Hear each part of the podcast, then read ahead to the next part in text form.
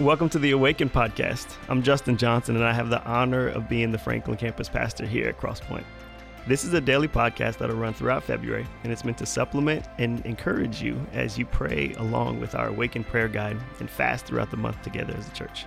You can find the Awaken prayer guide and other Awaken resources in our show notes at crosspoint.tv/awaken.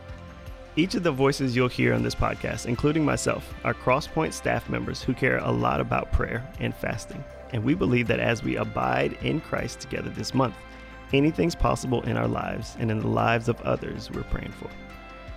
This week's key verse is John 15 4 that says, Remain in me as I also remain in you.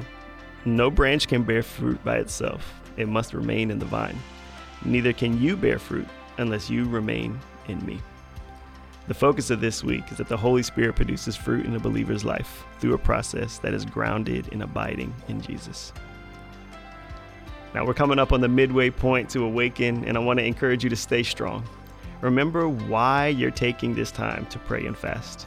Remember who you're praying and fasting for, and remember that God sees you, He's with you, and this is all worth it. Now, the scripture for today is John 15 15 through 16 that says, No longer do I call you servants, for the servant does not know what his master is doing, but I have called you friends. For all that I have heard from my Father, I have made known to you. You did not choose me, but I chose you and appointed you that you should go and bear fruit, and that your fruit should abide, so that whatever you ask the Father in my name, he may give it to you. Man, what an amazing scripture. It's overwhelming to think that Jesus would call us friends. I have a really good friend named Rod. Shout out to my friend Rod. We went to middle school together, high school together, college together, and now he and his wife are the godparents to our kids.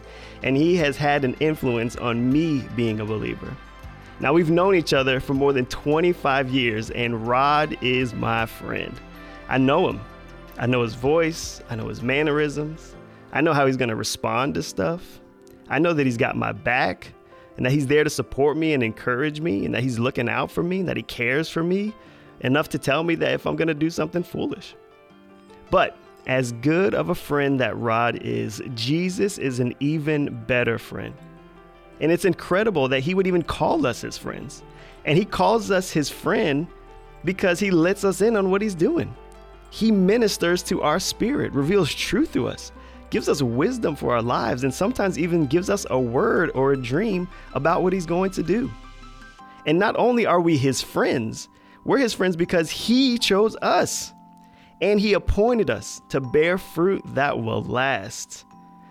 We spend our energy in a lot of different ways, but it's only when we do God's will that we bear fruit that'll last.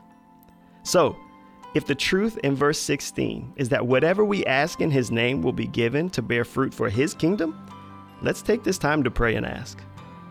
So, God, thank you for choosing us and calling us your friends. God, I'm so thankful that you know us, Lord, that you care about us, that you encourage us and provide for us. Jesus, thank you for being such a good friend. God, as we search for meaning and purpose and significance in our lives, I'm so thankful that you have chosen us and give us a purpose to bear fruit for your kingdom, fruit that will last. I confess that far too many times I've been more of a friend to the world than I have to you. God, I'm sorry for all the ways that I've been trying to build my kingdom instead of been trying to bear fruit for yours. Jesus, thank you for your forgiveness. Father, I pray that you would answer my prayer for those in my life that need salvation.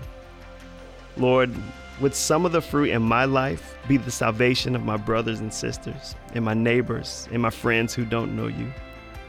Lord, would you put me in positions to minister to them so that they may come to a saving knowledge of you, so that they too can know the joy and the peace that comes from being called your friend? And God, right now, I pray for the person who's listening to this podcast. God, I pray that you'd give them opportunities to minister to the people on their list.